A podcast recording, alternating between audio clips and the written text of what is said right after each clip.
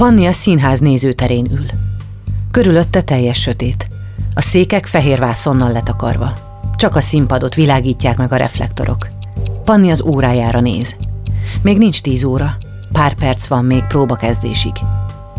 Átjárja a már minden reggel ismerősként köszöntött szorongás. Ahogy telnek a másodpercek, mintha folyamatosan fogyna körülötte a levegő. Ma nem hagyom magam, ma visszaszólok. Ma nem tud rajtam átgázolni. Fogadkozik magában. De ahogy az igazgató belép a nézőtérre és kezébe veszi a mikrofonját, Panniban szerte foszlik minden elhatározás, és egy bénító tehetetlenség lesz úrrá rajta. Elkezdődik a próba, de ő mintha ott se lenne. Pedig ez az ő diploma rendezése. Enikő, az igazgató nő, ellentmondás nem tűrően rendezi Panni helyett a jeleneteket. 23 éves pályakezdő. Nincs hangja. Nincsenek szavai egy korban és rangban jóval felette álló személlyel szemben. Fogalma sincs, mit tehetne. Lefagyva nézi, mint egy néma statiszta, aki már rég nincs benne a képben.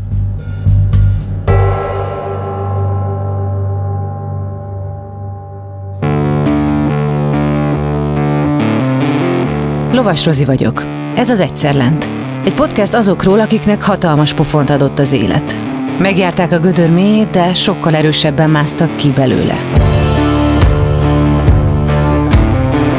Ha azt gondolod, mindennek vége, jussanak eszedbe ezek a történetek.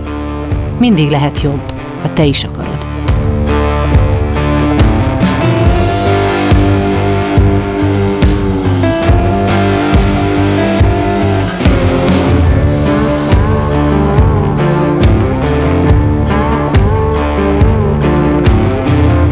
Ezt a műsort azért tudtuk elkészíteni, mert a Generáli biztosító szponzorként mellénk állt. Hallgassátok meg, miért fontos nekik, ami nekünk is. A leggyakrabban a semmiből jön az a bizonyos pofon, ami a padlóra küld. Elveszíted a munkád, a társad, vagy a saját egészséged mondja fel a szolgálatot. Ahányan vagyunk, annyiféleképpen vagyunk rosszul, és annyiféle támogatásra vágyunk. Mi a Generalinál abban hiszünk, hogy empátiával, személyes kapcsolattartással és rátszabott megoldásokkal úgy tudunk segíteni, ahogy neked a legjobb. Azért támogatjuk az Egyszer Lent podcastet, mert tudjuk, hogy ezek a történetek nem csak elgondolkodtatnak, hanem segítenek abban, hogy jobban odafigyeljünk egymásra, és ezzel megelőzhetjük a bajt, vagy csökkenthetjük azok súlyosságát. Panni kamaszkorától kezdve olyan élethelyzeteken ment keresztül, ami miatt szinte beléívódott, hogy a fizikai és verbális bántás normális. Édesanyja folyamatosan azt súlykolta belé, hogy vele valami eredendően rossz. Őt nem lehet szeretni. Utólag visszanézve felnőttként sok éves terápia után már látja, emiatt volt fogékony az ilyen típusú közösségi dinamikákra. Sok idő volt számomra lerakni nagyon sok év terápiának az eredménye, hogy ne magamat tartsam rossznak vagy bűnösnek, tehát hogy nekem egy olyan én képem volt, szerintem pár évvel ezelőttig, amitől nagyon sokat szenvedtem, nagyon sokat küzdöttem, sokfajta szorongással, hogy velem valami alapvetően rossz. És szerintem, hogyha egy ilyen identitással érkezem bármilyen közegbe, ahol mondjuk ezt uh, tudattalanul ki is szagolják olyan emberek, akik a vevők az abúzív viselkedésre, akkor, akkor ezek így egymásba kapaszkodnak. 18 éves volt, amikor közvetlenül érettségi után felvették egyedüli nőként és az osztályban legfiatalabbként az SFE színház rendező szakára. Az első két évben a poklot járta meg. Az egyik osztályfőnöke ugyanis hasonlóan viselkedett vele, mint az édesanyja. Állandó volt a személyeskedés, a folyamatos degradálás, a képességei letromfolása, gyakorlatilag napi szinten megkérdőjelezte, mit kereső itt, és fel se kellett volna venni egyáltalán velem ő nagyon megalázó volt, tehát hogy úgy döngölt a földbe egy csomószor csak engem, tehát hogy a fiúosztálytársaimat nem, hogy a szörnyű volt, tehát hogy én onnantól kezdve gyomorgörcsel jártam be az eszefére. Ilyeneket is elmondott, hogy belőlem alapvetően nem lesz rendező, én mindent rosszul gondolok a színházról, és hogy nem tudok normálisan gondolkodni, tehát ezért 18 évesen ilyeneket megkapni egy tekintély szemétől, ez, ez nagyon rossz volt. Panni ezt automatikusan elfogadta. Úgy érezte, a nála feljebb álló tanárok biztosan tudnak valamit, amit ő nem. Egy titkot, hogy hogyan kell létezni a színházban, és fenntartás nélkül elhitte, hogy ő ezek szerint nem idevaló. Megszokta, hogy bántják. Egy színészmesterség órán jelenet közben súlyosan meg is sérült, amikor az egyik osztálytársa véletlenül halántékon vágta egy fanyelű súroló kefével. Akkor kiderült, hogy agyrázkódásom lett, kaptam egy véromlányt a fejemre, tényleg halucináltam, nem bírtam megmozdulni, és akkor a Lukács Andor üzengetett nekem a tanulmányi osztálya, hogy azonnal menjek vissza, és hogy ő különben se hiszi el, hogy nekem bármi bajom van, és hogy küldjek röntgenképet, meg orvosi látleleteket, ami hát teljesen abszurd volt, mert hogy tényleg az óra előtt történt az egész. Négy nappal később Panni visszament a próbákra. Borzalmas állapotban volt. Ezt jelezte is az osztálytársainak és a tanárainak, de nem vették komolyan. Lejátszottak egy teljesen új jelenetet, majd a tanár utasította Pannit, álljon be és játsza el ő is. Panni remegve támaszkodik az ajtó félfa díszletben. Rávetül a reflektorfény. Tanára vele szemben ül, hideg tekintettel, bírálóan nézi és instruálja. Nem így, nem oda, tempó, tempó, kezét tíz centivel feljebb rakja. Mit képzel maga, hova figyel? Mondja a szöveget, mondja már, na, mi maga, idióta, hogy nem tudja? Panni próbálkozik, de nem ismeri a szöveget. Alig bírja felfogni a mondatokat. Nem az jön ki a száján, amit szeretne. Bírtam egy pár percig, aztán kitört belőlem egy zokogás, tehát teljesen összeomlottam, valahogy kitámolyogtam a teremből, senki nem jött utánam, tehát se az osztálytársaim, se az Andor. Valahogy hazamentem, és akkor úgy tett mindenki, mintha semmi nem történt volna. Szerintem ez hozzátartozik az, hogy mivel tehát nyilván ez rossz volt, de hogy valamilyen típusú normalitásként kezeltem azt, ami megtörténik. Hogy nekem tényleg évekkel később esett le, hogy úristen, ez nagyon-nagyon súlyos volt. Valahogy amíg a rendszernek a tagja vagy, addig szerintem nagyon nehezen érkeznek meg hozzád ezek a dolgok. Akkor kezdett jobb élményé válni az egyetemi lét, amikor harmadévtől már színházaknál dolgozhatott külsős gyakorlaton, és egyre több közös kurzusa, előadása volt a többi osztályjal. Valódi, életre szóló barátságok szövődtek. Végre úgy érezte, a helyén van.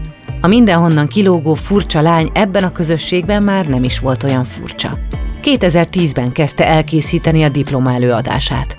A Túl a hegyen című zenés mesejátékot a Pesti Színházban. Addigra már két éve dolgozott a Víg Színházban asszisztensként, illetve egy darabot is rendezett a házi színpadon. Logikus volt, hogy itt készíti el a vizsga előadását. A színházban töltött két év alatt tapasztalt már nehezebb, embert próbáló próba folyamatokat, de Enikővel konkrét konfliktusa nem volt. Inkább pozitív volt a kapcsolatuk, mert az igazgatónőnek fontos volt, hogy minél több női rendezőnek adjon lehetőséget. Nekem mondták is ez alatt a két év alatt, amit ott töltöttem, még az elején mások, hogy na de majd meglátod, hogy téged is ki fog csinálni, ki fog nyírni, át fog rendezni, meg fog alázni, és akkor én csak ilyen naivan néztem, hogy de hát miért, hát tök jóban vagyunk, nagyon kedves velem, miért történne meg ez, és akkor velem valószínűleg később történt meg, mint amit ezek az emberek gondoltak, mert hogy tényleg volt szerintem ott egy nagyon jó évem, ahol ő nagyon felkarolt, és akkor ez a Masszathegynél kezdődött. Az első furcsaságot a színház életét szervező művészeti titkárságon tapasztalta. Panni a próbákat egyezteti a titkárságon. Mire az egyik dolgozó sajnálkozva, de magától értetődően közli, Enikő a 35 próbából csak 21-re tud bejönni. Panni nem pontosan érti, miért jönne be a próbára, de vállat von. Ő az igazgató, legyen ahogy szeretné. Az is csak egy kicsit furcsa, hogy Enikő kiíratta magát a színlapra, mint művészeti vezető. De erre is bólint, oké. Okay. Bízik benne, hogy kooperatív lesz ez az együttműködés. Az első próbán azonban már érezte, hogy van egy mélyen gyökerező, ki nem beszélt feszültség a csapatában. Dramaturg munkatársával Eszterrel azt találták ki, hogy a klasszikus módszer helyett kreatív feladatokkal kezdik a próbát. A színészek egyik fele lelkesen belevetette magát a feladatba, a másik azonban vonakodott belekezdeni az alternatív munkamódszerbe. Magukba zárkózva, szúrós tekintettel ültek a színpadon ez a fajta ilyen robbanás előtti csend, hogy nem értem, nem értem, és nem tudom, hogy mi fog történni, nagyon nyomasztó volt. Én ott ebben megnyomorodtam, tehát hogy 23 évesen tényleg nem olyan voltam, hogy megkérdeztem volna őket, hogy na figyeljetek, mi a baj, hát érzem, hogy van valami, hanem csak ott süllyedtem le a székemben, hogy új, új, valami bajt csináltam biztos. Ez az első próba, igen, az első rendes próba. Ahogy haladtak a feladatokkal, páran a kezdeti vonakodás ellenére becsatlakoztak. A végén azonban többekből kiszakadt, hogy mi ez az egész, mit csinálnak itt. Eszenyi úgy is bejön és szétbombázza ezt a cirkuszt. Elvesztünk egy próbát, semmi értelme itt hülyéskedni. A félelmük beigazolódott. Enikő aznap este üvöltve hívta fel Pannit. Elhordta mindennek, hogy hogy képzeli ezt a gyerekes módszert, és miért nem próbál rendesen. Ettől kezdve az igazgatónő bejárt a próbákra, és a kezébe vette az irányítást. Áthúzta az általa egyébként már korábban elfogadott jelmezterveket, kirúgta a koreográfust, egy-egy perc után leállította a jeleneteket és átrendezte őket. Közben minősíthetetlen stílusban a mikrofonba ordibálva utasította a műszakot, alázta meg a színészeket és a táncosokat, variáltát mindent, ahogy éppen kedve tartotta. Panni eleinte próbált ellene menni, de mintha szélmalomharcot vívott volna. Már ameddig mert egyáltalán harcolni. Állandósult ugyanis a verbális abúzus, a folyamatos megalázás, mind az ő földbe döngölése, mind az alkotótársaié. Panni pedig egyre lejjebb csúszott a tehetetlenségbe és szorongásba. Nem értette, mi történik. Számított Enikő segítségére, tisztában volt vele, hogy az ő tapasztalata még a kanyarban sincs az igazgató nőjéhez képest, de arra nem gondolt, hogy gyakorlatilag eltapossák majd. Tehetetlenül figyelt, lefagyva, bénultan állt, miközben Enikő üvöltött a csapatával. Szerette volna megvédeni őket, de mintha nem lett volna hangja. Ezért ez egy nagyon-nagyon durva hatalmi visszaélés. Tulajdonképpen ezzel lett a nyomás alatt dolgozni, úgyhogy ezt a színészek is érezték, és szerintem nehezen átadható talán az embereknek, hogy milyen az, amikor egy permanens félelemben élsz. Ez, hogy én minden napra újult erőkkel valahogy felszívjam magam, hogy úristen, ma mi fog történni, hogy nézem végig, ahogy ő a kollégáimat szétalázza, hogyan szégyellem magam iszonyatosan, hogy nem tudok értük kiállni. Tehát nem tudom azt mondani, hogy jó, Enikül, menjél ki innen, vagy érted, itt nem beszélsz a munkatársaimmal. Tehát erre nem voltam képes 23 évesen. A színészek sem tudtak segíteni Panninak. Ellentmondásos instrukciókat kaptak, ütötte egymást a két koncepció. Panni pedig teljesen tehetetlenül nézte, hogy az előadás, amiben minden kreativitását beleadta, széthullik. Hát az egész egy katasztrófa lett. Tényleg szörnyű lett az előadás mondjuk így a főpróba hét elejére, nem állt meg a lábán, felületes lett, tényleg én iszonyú szomorú voltam, hogy de hát nekem ez egy álommunka volt, és hogy benne volt az egész szívem, és ebből semmi nem valósul meg. Közben marcangolta a lelkiismeret furdalás, amiért nem tud kiállni sem magáért, sem a csapatáért. Mintha újra gyerekszerepbe kényszerítették volna. Némán tűrnie kellett egy nála nagyobb hatalommal bíró fél zsarnokoskodását. Közeledett a bemutató, Panni körül pedig egyre jobban szűkült a vákum. Katasztrófa ez az egész. Nem illik semmi sehova. Ízléstelen. De ő az igazgató, mit tehetek én?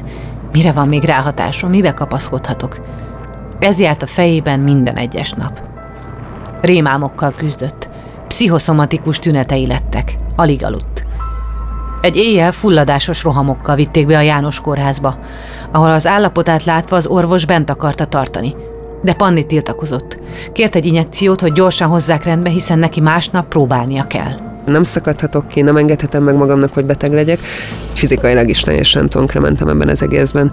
Minden reggel megfogadja, hogy ez a nap más lesz. Ma nem marad csendben. Jó, akkor ma megpróbálok másképp kommunikálni vele. Ám amint elérkezik a tíz óra, és Enikő bejön a próbára, Panni minden ereje szerte foszlik, és csak nézi, ahogy egy autoriter alak szétbombáz mindent, amit ő megpróbálna felépíteni. Gyomor görcsel ül az elsötétített nézőtéren, és a félelem, hogy mi fog történni, minden más gondolatot kitöröl az agyából. Hogy mi történt ezután, azt a szünet után Panni elmeséli.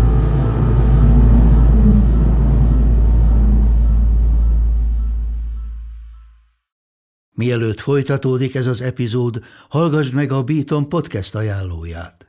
A szavak hihetetlen erővel bírnak. Lehetnek akár alapkövei egy új életnek. Én egy aprófalú cigánytelepén nőttem fel, ahol ahelyett, hogy az esti tábortűz mellett anekdotáztam volna a többiekkel, inkább a holdfényében letűnt korok nagyjait olvastam. Petőfit, Adit, Kosztolányit. Orsós Lajos vagyok, a Pont Elég házigazdája. Meghívlak egy pár perces kikapcsolódásra. Ha szereted az irodalmat, a klasszikusokat vagy a kortárs gondolatokat, akkor tarts velem, mert néha egy pár jó szó pont elég ahhoz, hogy szebb legyen a nap. Az előadás csak a szerencse mentette meg. Enikő ugyanis nem tudott bejárni a főpróba héten a próbákra. Marton László segített Panninak. Összehívta a színészeket és a műszakot, és utasította őket, hogy innentől kezdve Panni a főnök. Az ő szava érvényesül. Panni pedig öt nap alatt kemény, megfeszített, és mégis valahogy felszabadultabb munkával visszarendezte, amit csak tudott. A bemutató óriási siker lett. Enikő a premiére már ott volt, beszéddel is készült. Joviálisan dicsérte a műszakot, a táncosokat, a zenészeket, mindenkit név szerint említett és megköszönte a munkájukat. Mindenkiét. Kivéve Panniét. Dübörög a taps, hangos ovációval ünneplik a nézők a színészeket, az alkotók pesgős pohárral a kezükben állnak a színpadon. Megcsináltuk. Sikerült. Mindenki boldog, felszabadult. Csak Pannét szorítja belülről az ismerős tehetetlenség. Enikő úgy néz át rajta, mint egy üvegen. Nagyon nagy tehetsége volt ahhoz, és ez is abszolút az abúzusnak az egyik formája, hogy társaságban úgy legyen velem jéghideg, és úgy nézzen levegőnek, hogy ezt más ember ne nagyon vegye észre, és ez, ez is szörnyű. Ott is csak a rettegést éreztem meg, ezt a nyomorgörcsöt. Ott is az volt, hogy lefagytam, és nem tudtam egyszerűen megszólalni. Panninak évekig tartott feldolgozni ezt az időszakot. A próba folyamat után közvetlenül még nem nagyon tudott beszélni róla senkinek. Számomra az akadályozta meg, hogy közvetlenül a premier után beszélgessek emberekkel, hogy én rettenetesen szégyeltem magam. Tehát mondom, ott még nem láttam úgy rá erre a sztorira, és a szégyen ez egy nagyon erős kult szó szerintem bármilyen abúzusnál, hogy nagyon gyakran az az ember szégyelli magát, akivel megtörtént a dolog. És hát, hát én egy olyan toxikus szégyenben tocsogtam igazából, hogy nagyjából azt éreztem, hogy én nem merek a színészek szem elé kerülni, mert hogy én nem védtem meg őket, én nem csináltam valamit jól, én vagyok a rossz rendező, ugye ezt az üzenetet mert a, a, az egyetemen is megkaptam. Inkább az volt bennem, hogy Jézusom, kb. elbújdosnék előlük. Három hónappal a premier után Panni egy ösztöndíjnak köszönhetően Berlinbe költözött. Bár már előtte tervben volt, hogyha megvan a diplomamunkája, kiutazik, ezután az időszak után még nagyobb jelentőséggel bírt, hogy fizikailag is eltávolodhatott az átélt abúzusától. Berlinben új világ nyílt ki számára. Egy teljesen új iskolarendszer, új életbe, új közegbe csöppent. Időnként visszajárt Budapestre, de csak a felújító próbákra, mert közben az előadás töretlen sikerrel futott. Közben szakaszosan sikerült feldolgoznia azt, ami vele történt. Elkezdett terápiára is járni. Felfogtam egy ponton, hogy tényleg annyi szorongásom van és annyi nehézségem, hogy ebben valószínűleg kell valami segítséget kérnem, mert hogy arra is nagyon ránevelődtem különböző környezeti hatások miatt is, nyilván a családi mellett, hogy hogy egyedül vagyok, csak magamra számíthatok, mindent egyedül kell megoldanom, és akkor ezért voltak olyan pontok, amikor rájöttem, hogy nem, tehát hogy kell kérnem ehhez segítséget, és hogy milyen jó segítséget kérni, tehát milyen jó, hogy nem vagyok egyedül, akkor is, hogyha ez az én munkám természetesen a, a terápián, vagy terápiákon belül is, és milyen jó, hogy magamra ennyire számíthatok, de hogy vannak olyan élethelyzetek, amikor kevés vagyok ez egyedül. Ez is egy ilyen tanulási folyamat volt, hogy engedjek be másokat, merjem megosztani azt, hogy nekem milyen rossz, tehát hogy én évekig úgy szorongtam, tulajdonképpen folyamatosan, hogy erről senkinek nem mertem beszélni, mert hogy amiatt is rossznak gondoltam magam, hogy én miért szorongok ennyit. A terápia hatásosnak bizonyult, de a történtek után még sokáig vissza-visszatértek a rémálmai, és megvolt benne a szégyen is, amiért kudarcot vallott, amiért nem tudott kiállni a csapatáért. Nekem nagyon Berlin kellett ahhoz, hogy eltávolodjak ettől az egésztől, és hogy rálássak az eszefés abúzusokra, illetve az eszenyis sztorira is. Én ott, ott értem meg valahogy.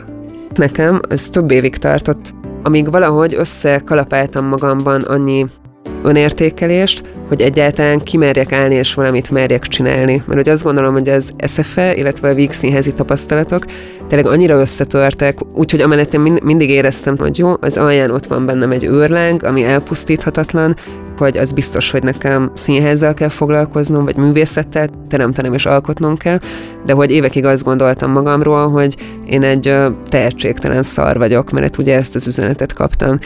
És akkor ez egy nagyon-nagyon lassú folyamat volt, hogy végre elkezdjek hinni abban, hogy igen, amit igenis lehet fontos az, amit én csinálok, vagy hogy adhatok valamit más embereknek, és tulajdonképpen én Berlinben fedeztem fel azt az alkotói nyelvemet, ami egy nagyon saját nyelv. A Maszathegy századik előadására visszahívták Pannit.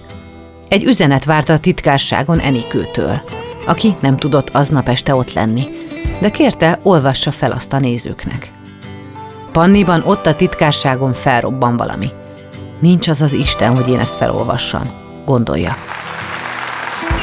Az előadás után szót kér a színpadon. Az üzenet a zsebében pihen.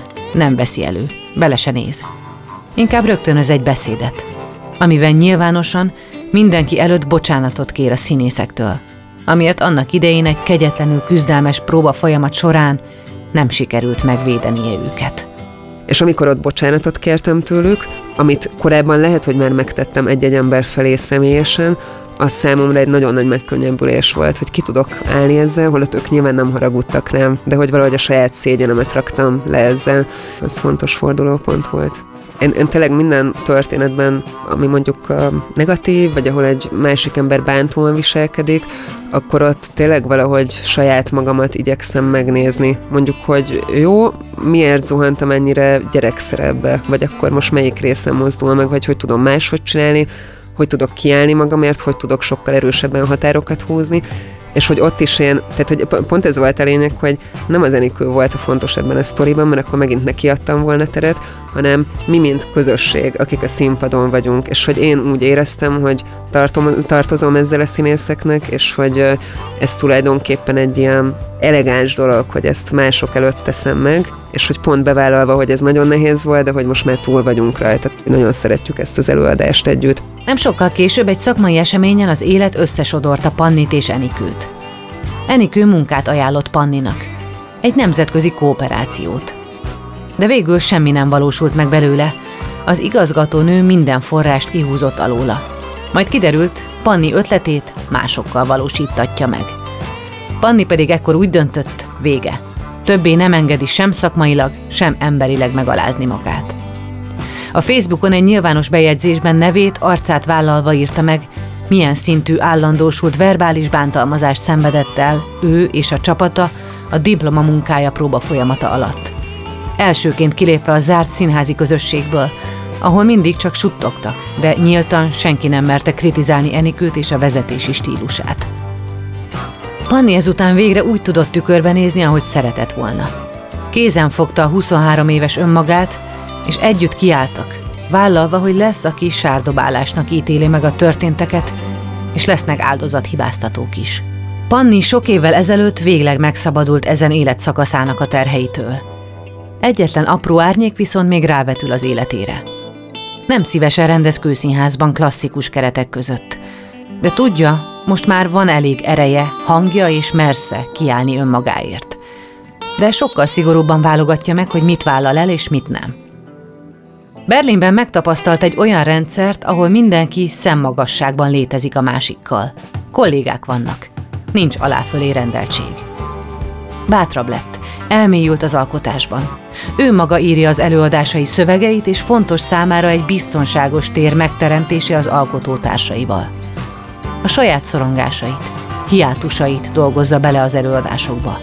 Szabadon alkot, ahogy mindig is szeretett volna nyilván sok fordulópont, meg mélyrepülés, meg magasba szállás volt benne, de hogy most nagyon azt érzem, hogy a helyemen vagyok, mert igazából mindkét országban vannak munkáim, ami fontos számomra. Én szeretek itt van is dolgozni nagyon, megfelelő körülmények között, tehát ebben sokkal szigorúbb lettem, hogy milyen feltételekkel vállalok el egy munkát, mondjuk milyen gázsért, milyen helyen, milyen emberekkel, és szerintem ez, ez jó, vagy valahogy ebben már nyugat-európaiban gondolkodom, de hogy most azt érzem, hogy amilyen munkáim vannak tulajdonképpen az utóbbi években, mindegyik nagyon-nagyon személyes és fontos projekt a számomra, tehát hogy nem, nem olyan munkákat végzek, amik mondjuk csak a megélhetésemről szólnának, hanem hogy tényleg most így a szívemmel is ott vagyok.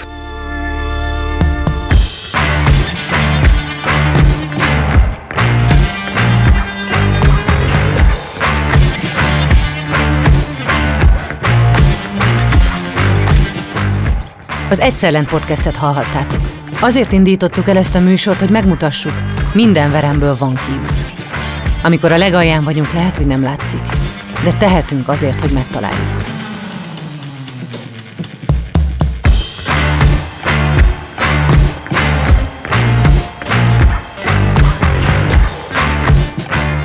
Epizód szerkesztője Gerencsér Anna, a showrunner Orsós Lajos, a hangmérnök Kozma Ádám, a dramaturg és társszövegíró Horváth János Antal, a zenei és utómunka szerkesztő Szűcs Dániel, a kreatív producer Román Balázs, a producer pedig Hampuk Rihárd volt. Lovas Rozit hallottátok. Ha úgy érzed, hogy te vagy valaki a környezetedben krízis helyzetben van, hívd a 116 123 ingyenes lelki elsősegély számot. Beaton. Vidd magaddal ezt a történetet. Ha van lehetőséget, kerüld el a bajt. Ha pedig már benne vagy, ne feledd, minden gödörből van kiút. Generali. Érted vagyunk.